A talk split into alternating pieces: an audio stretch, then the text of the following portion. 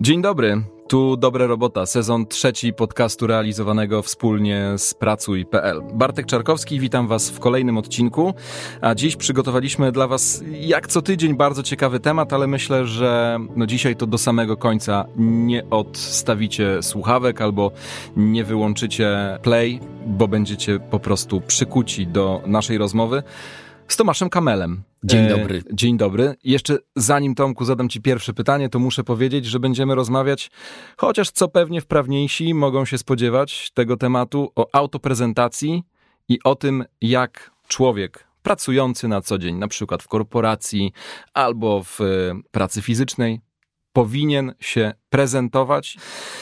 Jaka jest ta droga do sukcesu to też będzie ważny element naszej rozmowy. Ja przypuszczam, że będę cię też próbował namówić do rozmowy, która pójdzie o krok dalej niż y, autoprezentacja sama w sobie, bo tak prezentować się to się komuś kojarzy, nie wiem, żeby ściągnąć łopatki i stać prosto.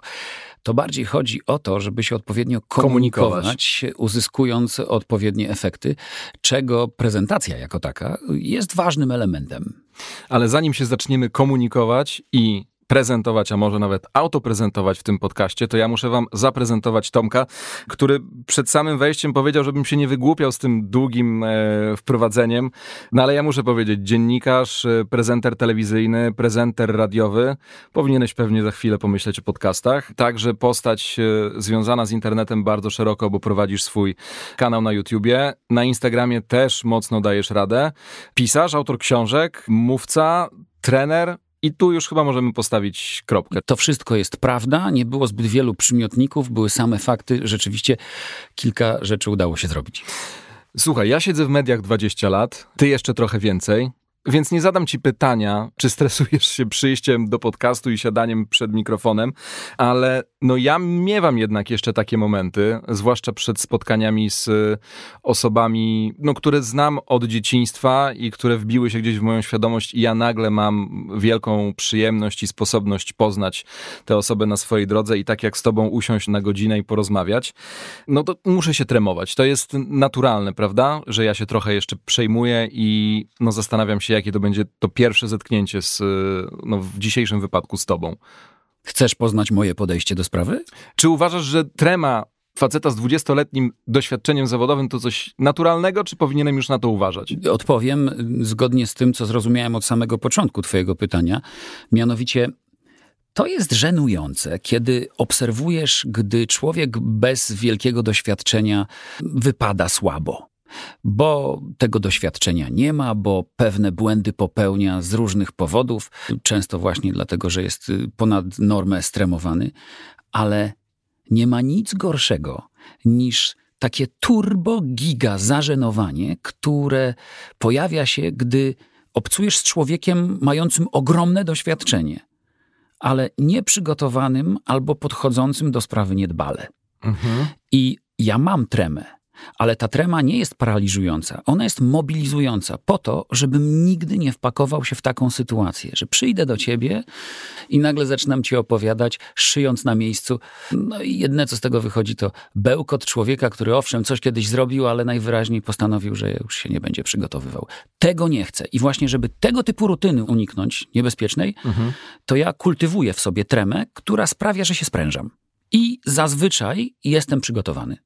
Ale takiej tremy rozkładającej na łopatki, która powoduje całkowitą niemożność funkcjonowania w jakiejś sytuacji medialnej, nie miałeś pewnie od lat. Nie.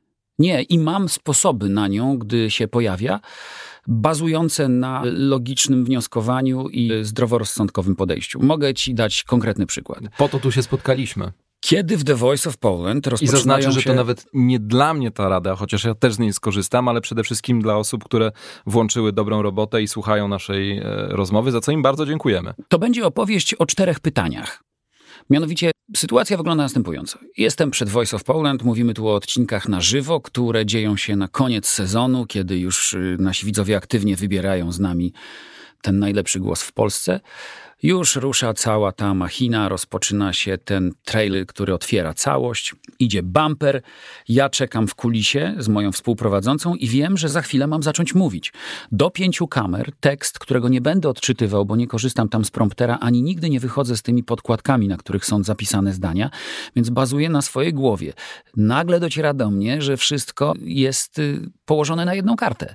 Że jak się pomylę, no to leżę, a mam naprawdę dużo do zrobienia i zaczyna mnie spinać taki bardzo niedobry strach, taka naprawdę niebezpieczna trema. Wiesz, co ja wtedy robię? Zadaję sobie te cztery pytania. Pierwsze pytanie: czy jesteś przygotowany? Odpowiedź brzmi tak. Czy już to kiedykolwiek robiłeś? Odpowiedź brzmi tak. Czy wiesz, jak to zrobić? Racjonalna odpowiedź brzmi tak. I, I czwarte, czwarte pytanie, pytanie: czy jesteś profesjonalistą? Nie. Czy dzisiaj wiesz, jak to zrobić? Tak. Słuchaj, Odpowiedź na te cztery pytania sprawia, że oblewa cię nagle taka fala spokoju, taka fala spokoju idąca z podstaw racjonalności i logicznego myślenia. Polecam ci to, dlatego że nasz y, układ parasympatyczny, ze szczególnym uwzględnieniem mózgu pierwotnego, y, on jest specjalistą, on się nakręca. On, jak czuje zagrożenie, czuje, że jest jakaś niepewność, to tak profilaktycznie nastrzyka ci tej adrenaliny, nastraszy cię i jak go nie uspokoisz, to cię powiedzie na manowce. A prawda jest taka, że większość ludzi, kiedy ma tremę, to mają bez sensu, bo są świetnie przygotowani, wiedzą, co chcą powiedzieć, tylko dają się spinać niepotrzebnym emocjom. No i myślę, że spokojnie wy możecie przełożyć e, tę pierwszą poradę na sytuacje czysto zawodowe w wykonywanych przez was e, zawodach, czyli jesteś na chwilę przed ważną prezentacją, co jest bardzo stresujące. Umówmy się. Generalnie przygotowanie, a potem przedstawienie tego, nie wiem, czy przed trzyosobowym zarządem, czy przed stuosobowym e, Ale oczywiście, bo jedno i drugie jest wystąpieniem publicznym, jest prezentacją i to jest zawsze sytuacja, w której ten, kto mówi, wiedzie prym, bo to jest też istotna sprawa. W wystąpieniach publicznych, czy takich jak Twoje teraz ze mną, czy prezentacja, czy wielkie wystąpienie dla tysiąca osób, ten, kto prowadzi, jest szefem. Nie ma miejsca na demokrację. Ty w momencie, w którym przychodzisz i przejmujesz dowodzenie jako mój wywiadowca, mhm. musisz zarządzać sytuacją, bo inaczej to ci się to rozlezie wszystko. I jak ktoś robi przed wielkim szefem prezentację, to na moment, gdy ją robi, też musi być szefem momentu. Tomek, a jak te cztery pytania nie zadziałają z jakiegoś powodu? Ale wychodzimy z założenia, że nie zadziałały, mimo że ten ktoś na każde z tych pytań odpowiedział tak. Jest przygotowany, robił to już kiedyś, potrafi, a jednak cały czas czuje, że jest spięty. Że jest to irracjonalne i emocjonalne. O tym mówimy? Tak. No dobra, no to rada numer dwa. Rada absurdalna. Ale pamiętaj, my się rodzimy dla rozrywki. Mózg ludzki nie rodzi się po to, żeby się martwić. On jest po to, żeby dostarczać nam i sobie przyjemnych chwili momentów. Każde z nas tego poszukuje. Więc sięgam do krainy rozrywki. Będziesz się być może śmiał, ale opowiadam ci o. Ja się po prostu zawsze uśmiecham. Będziesz się być może śmiał, bo sprawa jest absurdalna, ale wierz mi, działa i działa nie tylko na mnie.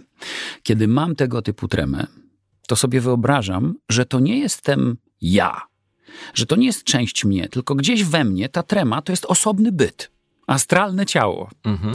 Osobny byt, który się boi.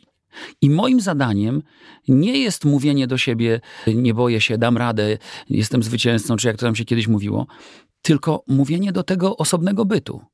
A żeby mi było łatwiej o nim myśleć, to ja sobie swoją tremę, wyobraź sobie. Wizualizujesz. Nazwałem. Ja nadałem mojej tremie imię. I jak ma na imię? Tuńczyk. Bo nie lubisz tuńczyków? Nie ma powodu. Po prostu tuńczyk, bawiło mnie to słowo, może mi się z czymś zabawnym kojarzyło, więc nazwałem swoją tremę tuńczyk. I jak naprawdę mnie spina, i jest to irracjonalne spięcie, to mówię, tuńczyk, nie bój się, ja wiem, że ty byś ich wszystkich ze strachu pozabijał, jestem tutaj, pilnuję cię, damy radę. A miałeś kiedyś taki moment, zakładam, że w początkach swojej kariery dziennikarskiej, że trema cię pokonała, uciekłeś, schowałeś się i nie byłeś w stanie podejść do jakiegoś zawodowego zadania? Nie, nigdy nie pokonała mnie trema.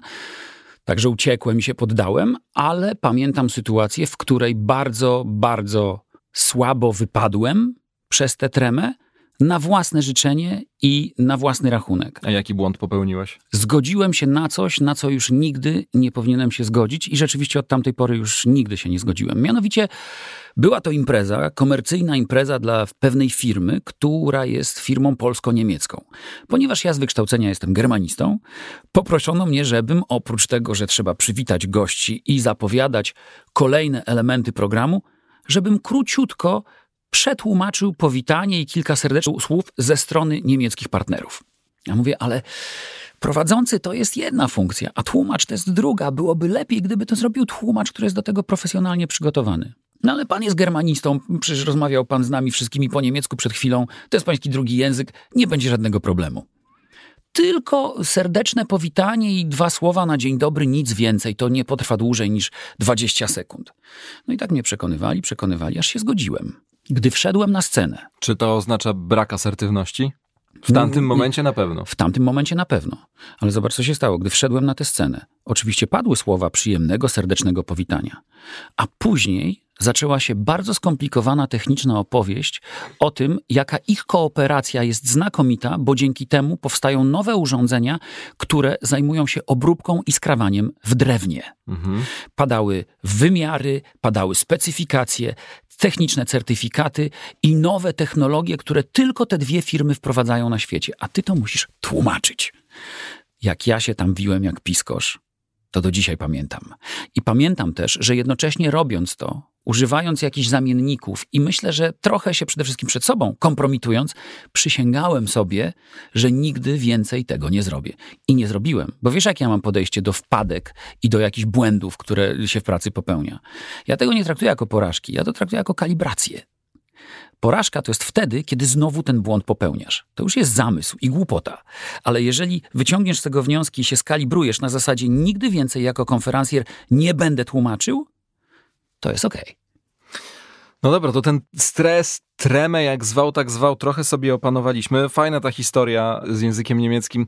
No, ja też bym się pewnie nie, nie podjął nawet takiego tłumaczenia z języka angielskiego, bo wydaje mi się, że ma to jednak takie znamiona stresu i że albo robisz jedną rzecz dobrze, albo robisz drugą rzecz dobrze i trzeba się po prostu na czymś tu konkretnie skupić. No, to ale... prawda, tylko wiesz, czasami można takie ogólnikowe sprawy wziąć na warsztat i przetłumaczyć, jak to są takie zdania kurtuazyjne. Nie, no to oczywiście. No ale jeżeli tam szły specyfikacje, certyfikaty, wymiary i i techniki, które związane były z obróbką drewna, no to proszę cię, ja się naprawdę na tym nie znam, bo ja może raz w życiu byłem w zakładzie stolarskim. Ale ta historia nas super podprowadza do kolejnego pytania, czyli właśnie do pytania o asertywność i o sztukę odmawiania. Czyli takie podejście do Twojego potencjalnego pracodawcy, a teraz wchodzimy w buty naszych słuchaczy, i takiego momentu, gdzie musisz jasno określić e, granice, powiedzieć: Tego nie zrobię, to zrobię, to mi przeszkadzało. Nawet kiedyś się tym zajęłam, ale przeszkadzało mi to. Jak tutaj nakierowywałbyś naszych y, słuchaczy? Gdzie wyłapać ten taki bardzo delikatny moment pomiędzy postawieniem kropki i powiedzeniem nie, a sytuacją, w której twój pracodawca sobie pomyśli, no jak to, to jest odmowa, to jesteśmy w pracy jest tu jakaś zależność, odmawiasz mi, no to musimy porozmawiać w jakiś inny sposób. Jak to wyłapać? Jest kilka różnych obszarów, na których sprawę można omówić. Mianowicie czasami trzeba powiedzieć twardo nie. I nie zawsze są to sytuacje, gdy z drugiej strony ktoś przypuszcza na ciebie atak, ale po prostu chce cię przeciążyć, nie wiedząc, że to będzie dla ciebie przeciążenie, albo wychodząc poza granice twoich obowiązków. Nie ma się wtedy co napinać, tylko rzeczywiście trzeba powiedzieć nie, odmówić, ale jednocześnie z wdzięcznością poinformować, że no, czujesz się doceniony, albo dziękujesz za tę propozycję, ale nie możesz jej przyjąć. Temu komuś w takiej sytuacji należą się nie tyle przeprosiny, co wytłumaczenie, dlaczego nie możesz przyjąć. I to zazwyczaj załatwia sprawę. Ale są też inne sytuacje, w których trzeba być y, asertywnym. Mianowicie są na przykład niczym nie poparte krzywdzące zarzuty. Gdy ktoś próbuje bardzo emocjonalnie i bardzo niesprawiedliwie w pracy zaatakować cię, zrzucając na ciebie winę. Tam też potrzebna jest doza asertywności. Bardzo często w takiej sytuacji w ludziach budzi się znowu podszyta naturalnym odruchem agresja, żeby się bronić. Ktoś ci coś zarzuca. Na przykład mówi, że jesteś kompletnie nieprzygotowany, nie nadajesz się do tej pracy i właściwie goście to się z tobą męczą i nikt nie lubi do ciebie przychodzić, powinieneś odejść z tego stanowiska. No i teraz słyszysz coś takiego jako człowiek przygotowany, rzetelny, pięknie pracujący warsztatem głosowym, z którym jest dobra atmosfera. Ktoś cię tak podla atakuje. No nie masz ochoty być dla niego zwiewnie, lekki, przyjemny i miły. Masz ochotę mu odparować, żeby nie chrzanił, no i żeby nie wygadywał takich rzeczy, bo to jest się w ogóle z palca wyssane jak śmiesz. I ja w takich momentach mam zupełnie inne pytanie. Gdy słyszę takie zarzuty, albo gdy moi klienci czasami słyszą takie zarzuty, ja im proponuję, zadaj jedno pytanie. Proszę, powiedz mi, jak do tego doszedłeś. Jaka jest odpowiedź? Bardzo różna. Ale najważniejsze jest to, że temperatura takiego ataku bardzo spada. spada. i nagle pojawia się przestrzeń do merytorycznej dyskusji. A bardzo często w takich sytuacjach, gdy jest taki atak, nie ma zaplecza do merytorycznej dyskusji, czyli atakujący podwija ogon pod siebie i spada. Bo to chodziło tylko o emocjonalny atak, żeby cię wyprowadzić z równowagi. Jest jeszcze jedna sytuacja. Masz szefa albo masz klienta, który opowiada androny. Rzeczy, od których krew ci się gotuje ale nie wypada go zaatakować, nie wypada zrobić mu, udzielić mu reprymendy, bo może się to na przykład skończyć utratą kontraktu. Więc co robić wtedy? I ja tu znowu mam wytrych. I ten wytrych stosuję w bardzo wielu różnych sytuacjach. Takie stwierdzenie, które brzmi, a ja to widzę inaczej. Ale wiesz, że wszystkie te trzy przykłady, które podajesz, mhm. wymagają cholernej odwagi tej osoby, która miałaby to powiedzieć. Nawet w tym pierwszym przykładzie, mhm. kiedy ktoś chce ci dać jakiś kolejny obowiązek, na który ty już nie masz e, fizycznie miejsca w swoich tam 8 godzinach pracy. Jak znaleźć tutaj ten jeden moment siły, żeby nie powiedzieć, no dobra, bo możesz odpowiedzieć, trochę na to nie mam już przestrzeni i tu jest kropka i są te dwa wyjścia, tak? Lecimy w lewo albo lecimy w prawo. Mhm. Większość, mam wrażenie, odpowiada, no dobra, trochę nie mam na to miejsca, ale daj, spróbuję. A ty chciałbyś, żeby to byli ci, co poszli w prawo. Nie mam na to miejsca, szukaj kogoś innego, nie mogę tego po prostu zrobić i tu podaję jakiś przykład, bo jestem w projekcie A i na B już nie mam miejsca. W ramach dygresji od dygresji, do tego konkretnego przykładu trzeba dorzucić jeszcze jedną ważną informację. Bo ja jestem zdania, że jak szef czy kolega o coś prosi i coś zleca, a ty masz przestrzeń i możliwości, żeby to zrobić. To to przyjmujesz, oczywiście. To to przyjmujesz, ale pod warunkiem, że ten ktoś cię nie chce wykorzystać tylko naprawdę prosi o Twoją pomoc. A jeżeli ktoś chce Twoim kosztem załatwić sobie szybszy wyjazd na weekend albo pójść z kimś na kawę, nie przyjmujesz. I to właśnie wtedy przede wszystkim potrzebna jest ta asertywność. Ale tutaj to już pojawia się jeszcze inny temat takiej filozofii dawaj i bierz, której jestem wielkim wyznawcą, która polega na tym, żeby właśnie idealnie trafiłeś w punkt, mieć odwagę do zadawania pytań, gdy ktoś ci o coś prosi, dzięki którym sprawdzisz, czy ten ktoś naprawdę potrzebuje Twojej pomocy, czy tylko chce Cię wykorzystać. Bo jak ktoś chce Cię wykorzystać i przychodzi do Ciebie coś Ci zlecać albo o coś Cię prosić, a Ty zaczniesz dopytywać dociekliwie, dlaczego i dlaczego on nie może tego sam zrobić, to gdy rzeczywiście potrzebuje pomocy, będzie Ci odpowiadał pełnymi zdaniami i wszystko szczerze Ci wyłoży. Ale jeżeli chcecie wykorzystać, poczuje się zdemaskowany i albo ucieknie z tej rozmowy, albo będzie ci robił wyrzutu sumienia, jak śmiesz go o takie rzeczy pytać, co tak jesteś kolega. I wtedy to jest sygnał, aha, przyszedł mnie wykorzystać. I ja w takie akcje nie wchodzę. Ale gdy ktoś mi tłumaczy, dlaczego potrzebuje mojej pomocy, a ja mogę mu pomóc, to w ogóle się nie zastanawiam. A powiedz mi, czy przez e, lata twojej pracy w e, telewizji, w mediach generalnie mm. i, i wykorzystywania twojego nazwiska, popularności, wielkiej wiedzy i umiejętności, ludzie, którzy z tobą współpracują, nauczyli się tego, że ty jesteś asertywną osobą i że no nie ma co nawet próbować podbijać do ciebie ze sprzedaniem tematu, który komuś e, zalega, ale chciałby ci go podrzucić. Oczywiście, że tak, ale mi nie zawsze też to wychodziło. Ja mam doświadczenia, które pokazują, że ten proces był długotrwały.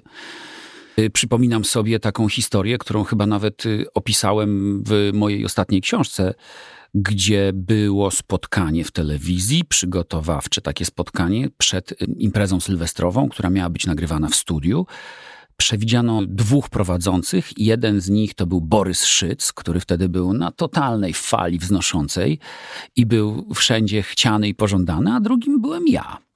Borysa na tej operatywce nie było, Natomiast byłem ja. No i było omawianie scenariusza. Ze scenariusza nagle wynikało, że Borys ma znakomite teksty przygotowane przez wymyślaczy żartów, a ja mam głównie zapowiadanie SMS-ów, na których trzeba zarabiać w czasie takiej imprezy. I zapytałem, dlaczego tak jest, a właściwie nie tyle dlaczego tak jest, tylko poinformowałem, że chciałbym też mieć trochę więcej tekstów, które dotyczą czegoś innego niż SMS-y. I była tam taka pani producent, odpowiedzialna za całość tego przedsięwzięcia, popatrzyła na mnie, nachyliła się nad stołem i powiedziała: Co, zazdrosny jesteś? I ja wtedy powiedziałem: Nie, to absolutnie nie o to chodzi. Borys jest super i to jest wszystko świetne, tylko po prostu chciałem zapytać, czy ja te nie mogę mm, przejść dalej niż tylko do SMS-ów. Dzisiaj pewnie na taki atak brutalny odpowiedziałbym inaczej. Pewnie powiedział: Tak, Jestem zazdrosny, bo nie widzę powodów, żeby po 10 latach pracy w telewizji czytać SMS-y w sytuacji, gdy kolega, który jest współprowadzącym, ma cały aspekt y, rozrywkowy na swoich barkach. Też chcę mieć tego typu zapowiedzi. Koniec, kropka niespecjalnie wdawać się w utarczki słowne z kimś, kto po prostu wulgarnie mnie zaatakował, ale żądać twardo słów swego, bo mam powody, żeby żądać, a nie tłumaczyć się komuś, kto jest nie fair i cię atakuje. No i to już jest drugi przykład w naszej rozmowie tak zwanego learningu, czyli czegoś, co wyciągnąłeś ze swoich e, doświadczeń i teraz już tych błędów nie popełniasz. Nie. Negocjowanie, sztuka negocjowania, zwłaszcza w e, momencie, kiedy czujesz, że należy ci się podwyżka i musisz udać się na rozmowę piętro wyżej, tak to nazwijmy. Porady dla tych, którzy wiedzą, że im się to należy. Są skrupulatnymi, dobrymi pracownikami i czas po prostu na tych kilka złotych e, więcej. Co radzi im Tomasz Kamel przed taką naprawdę trudną i mam wrażenie jedną z najbardziej stresujących rozmów e, w życiu zawodowym? Firma, która nas dzisiaj zaprosiła do tej rozmowy, prowadzi regularnie badania. I ja te badania znam od lat, chętnie się nimi posługuję. Z nich wynika, że bardzo wielu pracowników nie wiem ilu aktualnie, jeśli chodzi o procenty, ale były lata, że to było naprawdę bardzo, bardzo wielu, blisko 70%, to osoby, które boją się poprosić o podwyżkę, a z kolei szefowie, około połowa menadżerów w Polsce, to ludzie, którzy chętnie by tę podwyżkę dali, tylko oni nie wiedzą, że tam się chcą, bo nikt do nich nie przychodzi. I to już jest absurd sam w sobie. I mając te informacje, po pierwsze, człowiek natychmiast nabiera odwagi, żeby jednak zrewidować swoje podejście do podwyżki. A jeśli chodzi o samą technikę rozmawiania o pieniądzach, ja nie wiem, czy moje techniki są dobre, ale ja wiem jedno. Jak ja idę rozmawiać o pieniądzach, to słowa podwyżka nie biorę do ust. Ja przede wszystkim lubię pójść porozmawiać o tym, co udało się zrobić. I gdzie y, są te projekty, które rzeczywiście miały fantastyczne rezultaty i które zakończyły się dużym sukcesem. A później Użyłem dzisiaj takiego słowa kalibracja. Tak. Rozmawiam właśnie o tym, jak dopasować do tego zagadnienia finansowe. I? No i zazwyczaj się udaje. Bo ja patrzę na badania, o których wspomniałeś. E, te słowa teraz adresujemy do przynajmniej 28% badanych osób, które odpowiedziały na pytanie pracuj.pl i chcą w 2022 roku udać się po podwyżkę 28%, a 17% myśli o awansie, czyli myśli o rozmowie, którą trzeba odbyć. No, spore liczby i to tym osobom musimy coś poradzić. Czyli No na pewno nie idą. używamy słowa podwyżka Tak. i trzeba po prostu iść i powiedzieć, że Porozmawiać chcemy... o tym, co się udało i o tym, co przed nami. I każdy mądry szef będzie wiedział, że jedna z konkluzji takiej rozmowy to jest też rozmowa o pieniądzach. Można zapytać, jak to wycenimy, albo można mieć swoją własną propozycję takiej wyceny. Albo można powiedzieć, liczę się z tym, że to będzie wiązało się z odpowiednimi zmianami w kwestiach naszych rozliczeń. A to myślisz, że rozmowa o podwyżce tylko dlatego, że wydaje ci się, że pracujesz, nie wiem, 3, 5, 7 lat, ale no nie masz przed sobą jakiejś takiej ścieżki rozwoju. Zdarzają się też takie sytuacje, tak? Masz dość e, jasno określone swoje warunki pracy, to czym się zajmujesz i trochę brak miejsca na, na jakieś ruchy. Co wtedy zrobić w takiej rozmowie? Ja mm, w takiej rozmowie też idę bardzo podobnym tropem. Chcę dowiedzieć się, jak wyglądają plany na przyszłość, związane również z kwestiami finansowymi. I zazwyczaj tutaj też stykam się z informacjami, że padają bardzo, bardzo konkretne propozycje. Ale jednocześnie, zanim pójdę na taką rozmowę, zanim poszedłbym na taką rozmowę, to bym się przyjrzał sytuacji firmy. Nie robiłbym szefom nigdy wyrzutów. No firma zarobiła w tym roku tyle i tyle, to chyba jasne, że mi się też coś należy. Nigdy bym w ten sposób nie rozmawiał. Ale miałbym świadomość, że skoro firma się rozwija i dobrze jej idzie, to jak najbardziej mam pełne prawo do tego, żeby porozmawiać o nowych warunkach zatrudnienia, bo jest inflacja, bo rynek się zmienia, bo mm, sytuacja firmy jest dobra, ale bez wchodzenia w szczegóły. Ci, z którymi my rozmawiamy o podwyżce, oni wszyscy bardzo dobrze wiedzą, tylko trzeba zacząć z nimi rozmawiać. Im nie trzeba tłumaczyć, że firmie dobrze idzie. Oni to zazwyczaj wiedzą. Im nie trzeba tłumaczyć, że jest inflacja. Oni też dobrze to wiedzą. I oni wiedzą, po co ty przychodzisz po tę podwyżkę. No to słuchajcie, to. A samo, z jakich powodów sa, samo, samo nie przyjdzie, tylko trzeba się niestety czasami ruszyć i poświęcić, a przy okazji trochę zestresować, ale na to też mamy jakąś radę, bo to nie jest tylko ta kwestia tremy, o której opowiadałeś e, kilkanaście mhm. minut temu, kiedy nagle coś tak cię uderza w głowę, że nie jesteś w stanie się ruszyć, ale są też inne twoje porady dla tych, którzy nagle czują się sparaliżowani. Ten słynny 316, tak? Dobrze pamiętam? Tak, to jest taka technika oddechowa, którą, którą kiedyś zastosowałem, usłyszawszy o niej jako naprawdę prawdziwek radiowy, jeszcze zupełnie na początku swojej kariery, od pewnego aktora z dużym stażem w Jeleniej Górze. Pracował w Teatrze Norwida. 316 to jest technika, która polega na tym, żeby przez 3 sekundy głęboko wziąć powietrze w płuca, później przez sekundę przytrzymać w płucach i następnie przez 6 sekund spokojnie wydychać. I to jest niesamowicie proste, ale tak jak zwróciłeś na to uwagę na swoim kanale, opowiadając o tym kiedyś w jednym z filmów, że my rzeczywiście zapominamy o tym, że mamy płuca i że to trochę one kontrolują tą sytuację stresową i że tak proste rozwiązanie jak wzięcie oddechu, przetrzymanie go i potem wypuszczenie od razu uspokaja to nie tylko w sytuacjach zawodowych, ale nie wiem, nawet na studiach, e, klasówkach, przed maturą, to oczyszcza natychmiast y, sytuację. Może nie odbiera tego stresu i tych nerwów całkowicie, ale na pewno trochę e, tak. zmienia wasze położenie. Przy tym jeszcze trzeba dodać, bo być może ktoś sobie zadał pytanie, po co ta filozofia z 3.1.6 zamiast spokojnie pooddychać wdech, wydech? Otóż nie, bo 3.1.6 działa na, znowu powiem, dwóch płaszczyznach. Po pierwsze dotlenia, a jak wiadomo tlen, oddech to życie, a po drugie odrywa, gdy musisz liczyć 3, 1, 6. Odrywa uwagę od głównego stresora, czyli tego powodu stresu, którym może być wspomniana klasówka, rozmowa kwalifikacyjna czy jakiekolwiek wystąpienie. I jak tak przez minutę, no bo pięć takich powtórzeń to jest mniej więcej prawie minuta. Jak tak sobie powtórzysz przez minutę i dasz na chwilę odetchnąć mózgowi, również tak mentalnie odetchnąć, to on znowu wraca do pełnej sprawności. Ty jesteś dotleniony, sam się nie przyduszasz, on chwilę od tego stresującego bodźca odpoczął, zbroja wypolerowana, można jechać dalej. A co jeszcze uspokoi nasze emocje? Jest jakiś rodzaj, nie wiem, ćwiczenia fizycznego na przykład, które jest w stanie nam trochę pomóc? To już jest od dawna zbadane i potwierdzone na bazie poważnych doświadczeń, że wysiłek fizyczny spala zbędny kortyzol. Kortyzol to jest hormon strachu, który w takich momentach się wytwarza i jeżeli jest człowiek w okresie jakiegoś długotrwałego stresu i on go obciąża, przypominam sobie czasy mojej e, szkoły sportowej. Ja jestem absolwentem szkoły mistrzostwa sportowego w Karpaczu, jeździłem tam na nartach, e, byłem Alpejczykiem. I były takie momenty w sezonie, gdzie niemal codziennie mieliśmy zawody. I to już było tak stresujące, ta adrenalina była tak duża, że ciężko było wytrzymać. I wtedy właśnie, mimo że byliśmy zmęczeni, bardzo dobry był trening. Nie za ciężki, ale jednak trening, żeby ten stres spalić. I od wtedy już jestem pewny, że jak ktoś ma stresujący czas w życiu, to dobrze by było, żeby poćwiczył. Tylko nie chodzi tutaj o to, żeby się pójść, dojechać na siłowni, żeby dźwigać ciężary, ale żeby zrobił sobie jakikolwiek trening, który pogłębi jego mobilność że on będzie się sprawniej ruszał, że on będzie w stanie zrobić głębszy skłon, albo że będzie mógł na płasko oprzeć plecy przy ścianie i bez odrywania łokci wznieść ręce tak, żeby się dłonie połączyły. To wcale nie jest takie proste.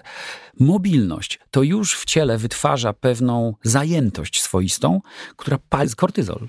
A czy ten stres, y, bo to fajny wątek, Tomek, ten stres sportowy jest podobny w jakiejś mierze do tego stresu wystąpień publicznych, y, wystąpień zawodowych, tego, o czym rozmawiamy dzisiaj w tym epizodzie Dobrej Roboty? Moim zdaniem smakuje tak samo. Tak samo? Tak. Ale jest jedna różnica, mianowicie strój i wygląd. Kiedy jesteś sportowcem, trochę nie jest istotne to, w co jesteś ubrany i jak wyglądasz. Zazwyczaj zresztą masz e, do danej dyscypliny sportowej przygotowany strój. A kiedy wychodzisz na scenę albo wychodzisz na prezentacji e, przed e, swoimi współpracownikami i szefami, jak bardzo ważny jest tutaj ten wygląd. Od fryzury przez ogolone policzki, przystrzyżony wąs, jeśli się nosi zarost po, wiesz, marynarkę, koszulę, tak jak dzisiaj w naszym wypadku, spodnie, buty, na co trzeba tutaj najbardziej zwracać uwagę? Od lat mam w tej kwestii jedną teorię. Nie jestem zdania, że jedyny wyznacznik elegancji to garnitur. Garnitur? Tak. Nie, nie, nie. Ja znaczy tak, tak, no, nie jest to jedyny wyznacznik. Ja jestem zdania, że do teatru można pójść w dresie. Ale to musi być twój najlepszy, wypielęgnowany, czysty dres na specjalne okazje. Żeby widać było, że to jest dres, który jest dla ciebie strojem odświętnym, a nie byle jaki, niewyprany, złapany na prędce dres, w który się wbiłeś i chodzisz po mieście. To, jak się ubierasz, jest sygnałem szacunku, który okazujesz światu. I ja tak to czytam. I to nie polega na tym, że masz przepisowo klasyczny garnitur na siebie włożyć, ale na tym, że to są rzeczy czyste, których y, oglądanie nie nastręcza problemu drugiej stronie, a już o aspektach faktorycznych, czyli tym, co nos od takiego kogoś, kto ma brudne ubrania, jest niezadbany, dostaje, nawet nie chcę wspominać. Więc to jest moja teoria stroju. Strój ma być zadbany i czysty, tak żeby nie przeszkadzał innym. W dresie można iść do teatru, jeżeli to jest twój najlepszy, odświętny dres. A co myślisz o tym, żeby przełamać to jakimś detalem, takim, który zwraca uwagę? I tu jest moje pytanie. Czy on wtedy odciąga od yy, tego, co mówisz, czy skupia jednak twoją uwagę na tej postaci, że okej, okay, on przyszedł tutaj w koszuli, ale ma jakąś taką fajną apaszkę, to jest fajny gość, słucham go, skupiam się na tym, co ma mi do przekazania. Zazwyczaj jestem zdania, że strój, szczególnie podczas rozmowy kwalifikacyjnej, gdy to twoja głowa, twój talent, twoje umiejętności decydują o tym, czy zostaniesz zatrudniony, że strój nie powinien tutaj odgrywać pierwszych skrzypiec. Ten strój rzeczywiście nie powinien w żaden sposób przyciągać uwagi, ani na plus, ani na minus. Ale jeżeli człowiek gra przesadnie strojem, jeżeli nadużywa dodatków, to powstaje wrażenie, że być może jest jakiś problem z suwerennością w tym wszystkim, że on nie jest siebie do końca pewny i być może chowa się za tym. A chciałbyś zatrudniać kogoś, kto się za czymś chowa? Czy wolałbyś bardziej kogoś, kto jest otwarty, wie, zna swoją wartość i jest gotowy do działania? No wiadomo, że druga odpowiedź. No właśnie. Na swoich kanałach podajesz przykład e, Elżbiety II, czyli mhm. królowej angielskiej i zwracasz uwagę na jej postawę to porozmawiajmy chwilę o postawie. Dlaczego królowa Elżbieta II jest świetnym przykładem na to, jak powinno się stać w czasie uroczystości albo publicznych wystąpień? I królowa Elżbieta od lat miała taką technikę, że stała w pewien określony sposób, który dawał jej dwie rzeczy. Po pierwsze, ten wygląd taki bardzo neutralny, ale jednak kobiecy i dostojny, tak jak królowej przystało. A po drugie, ta postawa też, jak już się człowiek do niej przyzwyczaił, pozwalała na długie stanie bez bólu w plecach. Nawet na trochę wyższym obcasie. I to była taka historia, że na Elżbietę to się nazywa, że stoisz z piętami, które są mniej więcej na szerokości twoich bioder a palce u stóp i noski butów są delikatnie rozchylone do zewnątrz. I to jest dokładnie ta postawa, która nie ściąga Twojej uwagi, nie sprawia, że gdzieś zerkasz, czy ten ktoś jest y, powabny lub nie. Jest po prostu elegancką osobą, której się słucha bardziej niż jej się przygląda. To co w takim razie teraz z rękami, a potem z nogami. Jesteśmy na wystąpieniu publicznym, stoimy na scenie, cały wzrok firmy jest e, skierowany w naszą stronę. Mhm. Pierwszy i podstawowy problem, który sygnalizują mi ludzie, z jakimi od czasu do czasu w tych kwestiach pracuję, to jest co zrobić z rękami, co zrobić z rękami, stoję tam, nie wiem, co mam z nimi zrobić, one mi latają na lewo i prawo. Mówię nic, no machać, machać, tylko pamiętać o dwóch rzeczach. Że jak już się zdarzy taki moment, gdy nie czujesz się komfortowo z tym gestykulowaniem, to trzeba wiedzieć, co z nimi zrobić dobrze jest je razem złożyć w pewien określony sposób, który ja nazywam bazą i usytuować tę bazę tak, żeby wpisała się w całe ciało, a nie wyglądała jak nie wiem, jakiś taki gest proszący albo gest zakłopotania. Innymi słowy, jeżeli byś złożył ręce i podciągnął je do wysokości klatki piersiowej, to będziesz wyglądał, jakbyś się czegoś bał albo o coś prosił. Jak złożysz ręce na wysokość, tak jak piłkarze to robią stojąc w murku, no to będziesz taki trochę niepewny i zakłopotany, ale z trochę innej strony. A jeżeli złożysz te ręce i utrzymasz je na wysokości klamry paska, nie ściskając ich ani nie miętoląc niczym, gdy trzymasz wirtualne mydło, to wtedy jest najlepiej. I to jest ta pierwsza rzecz. Krótko mówiąc, tam trzeba sytuować ręce. Na kanale na YouTubie u mnie, na którym wiem, że byłeś, za co Ci dziękuję, tam jest na ten temat cała taka duża sekwencja. A jeśli chodzi o gestykulowanie, wiesz dlaczego ludzie mają z tym problem? Bo myślą, że jak będą mocniej machać, mocniej gestykulować, to będą w tym wszystkim śmieszni.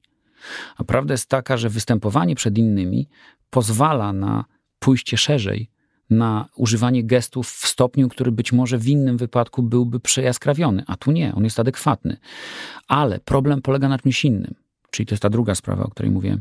Żeby dobrze gestykulować, trzeba napiąć mięśnie. Wiesz o co mi chodzi? Chodzi Wiem. mi o to, że niektórzy gestykulują, sytuując dłonie na wysokości, no, powiedzmy sobie, znowu wrócę do tej klamry paska.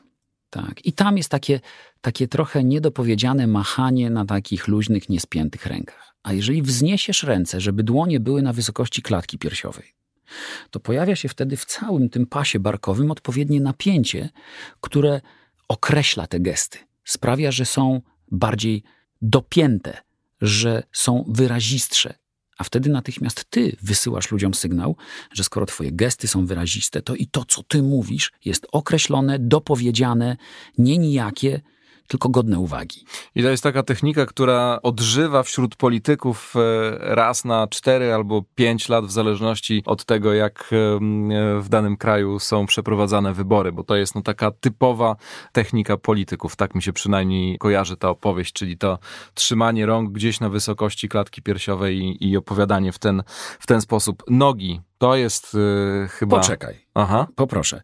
Bo owszem, tak to jest technika, której uczy się polityków, tylko mam wrażenie, że wielu trenerów wystąpień publicznych specjalizujących się w wystąpieniach politycznych idzie o krok dalej, idzie tam, gdzie ja nigdy nie chodzę. Czyli? Mianowicie oprócz tego, że proponujesz człowiekowi, żeby gestykulował tak, jak mu w duszy gra y, w tej strefie na wysokości klatki piersiowej, oni też uczą ich ustawienia dłoni, przegubów, gestów dopasowanych do konkretnych słów i nagle ktoś taki traci na autentyczności i zaczyna być trochę taki jakiś zrobotyzowany. I wtedy to się robi takie dziwnie kanciasto, trochę niestety polityczne. Ja tego nie robię, bo ja gdzieś w pewnym momencie wyłączam swoje instruktarze i mówię, to teraz lecisz sam. Tylko o jedno cię proszę, nie machaj tymi dłońmi na wysokości rozporka, machaj nimi na wysokości serca. Jedna ręka w kieszeni. Jak na to patrzysz? W Ameryce w Stanach Zjednoczonych, gdy szef przemawia do załogi, mając jedną rękę w kieszeni, wysyła im sygnał: Jestem waszym buddy. Jesteśmy w tym momencie na równi. Lubię was, integruję się z wami, dlatego pozwalam sobie rozmawiać z wami tak, jak wy między sobą rozmawiacie. To jest taka typowa Dolina Krzemowa. A w Europie tego nie lubią. W Europie jest to cały czas odczytywane jako pewnego rodzaju przykład nonszalancji, żeby nie powiedzieć arogancji. Odradzam. Dobra, zanotowaliśmy. To przejdźmy na chwilę jeszcze do tych nóg, czyli takiego elementu ciała, z którym naprawdę trudno coś zrobić e, w sytuacji przemówienia, kiedy nie jest się królową e, Elżbietą, Elżbietą jak już chwilę temu mówiliśmy. Na co najbardziej trzeba uważać, e, przemawiając publicznie i mając problem z ustawieniem od pasa w dół. Najbardziej trzeba uważać na to, żeby nie wpaść w sidła tak zwanego syndromu lwa w klatce. Brzmi ciekawie. Lew nabuzowany adrenaliną, wkurzony, zdenerwowany, może wystraszony, na, w klatce zamknięty o powierzchni 2 metry kwadratowe, krąży w tej klatce, krąży wokół własnej osi niemalże. I bardzo wielu mówców pod wpływem stresu zaczyna tak właśnie tańcować. Krążą jak ten lew w klatce. I wtedy widać, że oni poprzez tego typu zachowanie, poprzez tą motorykę rozładowują napięcie. No ale czy ja jako ich widz potrzebuję widzieć ich napięcie, czy ja muszę to oglądać? Nie. Dlatego doradzam zawsze, żeby w takiej sytuacji, gdy czujesz, że ci idzie ta, ta trema w nogi i zaczynasz się tak wić, to żebyś zamiast niczym ten lew w klatce zaczął chodzić. Co oznacza pięć kroków w lewo, pięć kroków w prawo. Żebyś się zaczął ruszać, żeby twoja publiczność myślała, że ty tak chodzisz w jej interesie że tak doglądasz tej trzutki, czy oni wszyscy się z tobą dobrze czują, czy każdy dobrze słyszy. Raz zajrzysz tu, raz zajrzysz tam. Nikt nie musi wiedzieć, że ty chodzisz w tę stronę i w tę stronę tylko po to, żeby rozchodzić swój stres. To o to chodzi. Najważniejsze, żeby nie stać w miejscu i nie urządzać sobie tańca z gwiazdami. No i nie stać na jednej nodze i za bardzo na drugą przestępować, bo to też wygląda jakbyś na jakimś czacze tańczył, a przecież to wszystko, co najważniejsze, odbywa się na wysokości od szyi w górę. Opanowaliśmy stres. No. Nie mamy już tremy. Wychodzimy na scenę, bo dobrze wyglądamy. Wiemy, co zrobić e, z dłońmi, wiemy, co zrobić e, z nogami.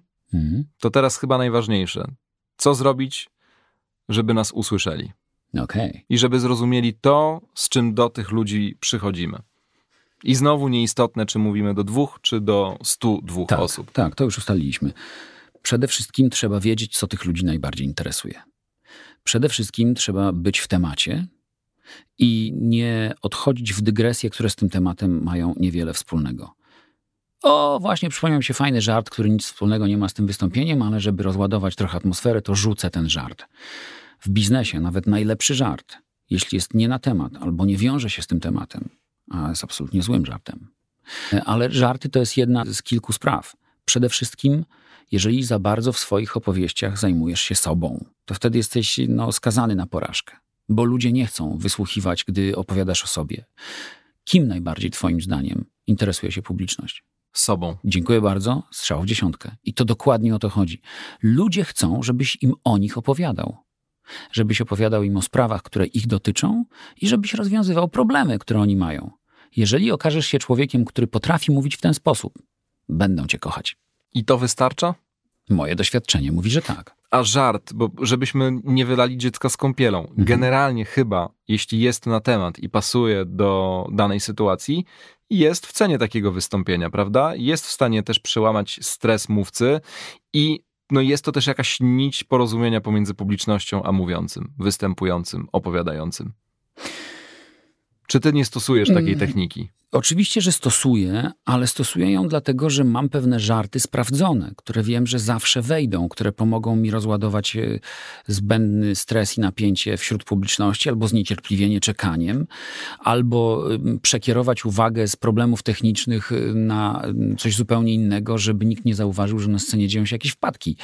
Natomiast jeśli ktoś założy sobie, że na otwarcie musi powiedzieć żart, choćby skały płakały, no to, to to jest skazane na porażkę, bo ten żart bardzo często nie wejdzie, bo ludzie przyszli popracować, dowiedzieć się czegoś, być może coś dla siebie uzyskać, a nie przyszli na występ stand-upowy. Więc ktoś, zaczynając od żartu, który nie wejdzie, dlatego że niekoniecznie musi być zły, ale po prostu nie pasuje do sytuacji, to sobie przekreśla dalszą drogę. A przynajmniej budzi niechęć, którą później trzeba rozprowadzać, a to nie zawsze jest łatwe. Jest jeszcze jedna kwestia, bo także na Twoim kanale trafiłem na film, w którym mówisz o tym, no, że trzeba wiedzieć, do kogo mówisz i musisz mieć tę publiczność rozpracowaną. Ale co w sytuacji, w której nie wiesz, do kogo będziesz mówił. No, załóżmy, że jest możliwa taka, taki moment w karierze zawodowej, że trafiasz na konferencję, na której kompletnie tabula rasa. No, nie wiesz, do kogo mówisz po prostu. Co wtedy? Ale wyobrażam sobie, że ktoś bez przygotowania zostaje wyrwany na taką umowną scenę, bo trzeba na szybko przemówić. No i masz mnie, no. To tutaj jest taka zasada, która polega na tym, że tego typu improwizacje muszą być odpowiednio rozłożone. Czyli zakładasz, że będziesz mówił przez 5 czy 10 minut.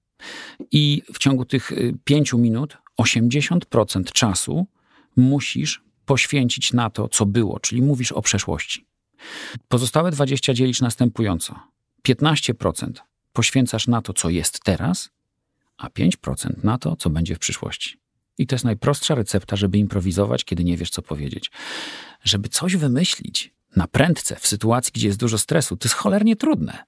Ale jeżeli nagle wiesz, że możesz odwołać się do przeszłości i poopowiadać o tej przeszłości, za chwilę zrelacjonować, co jest aktualnie stanem rzeczy i wysłupłać coś z wyobraźni a propos tego, co się zdarzy w dosłownie jednym czy dwóch zdaniach, masz na pstryk gotowe, improwizowane wystąpienie. Tomek, a możesz wymienić kilka największych błędów, z którymi przyszło ci się mierzyć u różnych mówców, z którymi pracowałeś i czy są jakieś takie trudności, naleciałości, typowe dla znaczącej liczby osób. Na przykład mi przychodzi do głowy podawanie daty 2008. I taki błąd mnie cholernie wytrąca z równowagi. Jak ja słyszę u jakiegoś mówcy, że on popełnia taki błąd, no to od razu to zainteresowanie spada, nawet o 50%. Nawet nie wiesz, jak było mi miło, kiedy przed rozpoczęciem już oficjalnej rejestracji naszej rozmowy opowiadałeś mi o swoim zawodowym resume, mówiąc, że w roku 2004 robiłeś to, a w 2008 tamto. Myślę, o jak super, widać, że w radiu pracuje, o język dba. Tak, to jest bardzo bolesne dla ucha, bo faktycznie nie mówi się w roku 1926 i nie lubię tego błędu. Natomiast mnie też irytuje sztampa. Sztampa, która polega na tym, że ktoś wychodzi i mówi: Bardzo serdecznie witam Państwa, jest mi niezmiernie miło. I wszystko to jest w tonie, jakim ja powiedziałem teraz te słowa. Nieadekwatnym do ich znaczenia. Serdecznie to znaczy serdecznie, a nie witam Państwa serdecznie. Jest mi niezmiernie miło. Tonem jest mi bardzo przykro. Więc tej nieadekwatności nie lubię. Nie lubię też, gdy ludzie używają takich paraintelektualizmów w rozmowie, czyli słów, które wydają im się lepiej brzmiące, i, I podbudowują ich zupełnie tak. niepotrzebnie. I to są słowa typu generalnie. Gdybym mógł wystrzelić na orbitę generalnie, to bym dzisiaj wystrzelił, bo głównie nadużywane w złym kontekście słowo. Plus trzecia rzecz, której nie znoszę i chyba najbardziej, to jest to, że w Polsce, w Polsce my nawet w warstwie językowej mamy problem z mówieniem i nazywaniem rzeczy wprost. My te rzeczy nazywamy jakby wprost. I to jest jakby problem, ponieważ wtedy jest jakby ciężej dotrzeć jakby do człowieka. I kiedy ja w jednym zdaniu słyszę, że tam jest udzierganych 10 jakby, to mam ochotę wyjść z siebie, stanąć obok. A jak myślisz, z czego to się bierze? To jest kwestia no, chęci podbudowania siebie właśnie i stworzenia takiej iluzji, że te słowa, które mówimy, ważą więcej niż w rzeczywistości ważą? Nie, myślę, że to wynika też z tego, że ludzie nie potrafią mm, dyskutować w konflikcie, a właściwie w sporze Spór nie musi oznaczać agresji, spór nie musi być na wyniszczenie. Ja uważam, że spór i niezgoda, one są też po to, żeby budować porozumienie, które się wykuwa. A nie, jeżeli ja się z tobą nie zgadzam, to ja się muszę z tobą pożreć i od razu cię zwalczać. A jeżeli chcę uniknąć takiego otwartego sporu, który doprowadzi do rozwiązania, ponieważ ja nie wierzę, że spór doprowadza do rozwiązania, niektórzy tak wychodzą z założenia, to będę używał takich z całym szacunkiem, ale jakby to często jest taką podwaliną. A poza tym ludzie też y, bardzo często, nie wiem skąd to się bierze, ale często w mediach społecznościowych słyszę tego typu sposób narracji. Mówimy tutaj sporo o technikaliach. Intonują dziwacznie. Intonują tak, jakby zawsze zdania miały brzmieć jak niedopowiedziane. Wiesz, jak to się robi. Intonują tak, jakby zawsze miały te zdania brzmieć jak niedopowiedziane. Jakby takie jakieś nie do końca y, wyjaśnione. I wtedy nie ma miejsca na pauzę, bo oni sami czują, że być może nie dokończyli, więc zaraz trailują dalej, nie robiąc żadnych przerw i robi się taka magma i tam, gdzie powinna być pauza, pojawia się różne jakby albo y i to jest po prostu niechlujne. A gdyby ktoś mówił, intonując w dół i wtedy pojawia się właśnie ta pauza i zostawia dzięki temu trochę więcej przestrzeni, żeby ten, kto go słucha, miał czas, żeby się zastanowić nad tym, co właśnie usłyszał. Nie wiem, czy coś jeszcze można do tej historii dodać, więc może na zakończenie ostatnie pytanie z tego zakresu wystąpień publicznych. Ty wolisz yy, grać w pojedynkę, czy fajnie jest czasem mieć partnera w takich wystąpieniach publicznych i to także trochę luzuje sytuację? Nie mówię tutaj o występach takich czysto telewizyjnych. Yy, Pięknie w zawarłeś w Twoim pytaniu odpowiedź na nie. Lubię grać w pojedynkę, ale fajnie jest czasem mieć partnera. No dobra, to w takim razie o więcej, e, o więcej nie pytam. Tomek Kamel, albo Tomasz Kamel, tak chyba byłoby kulturalni, był gościem kolejnego epizodu Dobrej, dobrej Roboty. I Porad co nie miara. Okay. Myślę, że warto sobie albo wynotować, albo puścić ten odcinek raz jeszcze, żeby każdą z nich mieć, e, no może nie wykutą na blachę, ale przynajmniej gdzieś tam zapisaną w pamięci, bo się przydają, wiem, warto sprawdzać i, I warto ja ci, korzystać. Ja Ci dziękuję za zaproszenie, naszym gospodarzom też i dziękuję Ci, że masz moją książkę. To bardzo, bardzo miłe. Dzięki. Tomasz Kamel, dobra robota razem z Pracuj.pl. Wracamy niedługo. Do usłyszenia i zobaczenia.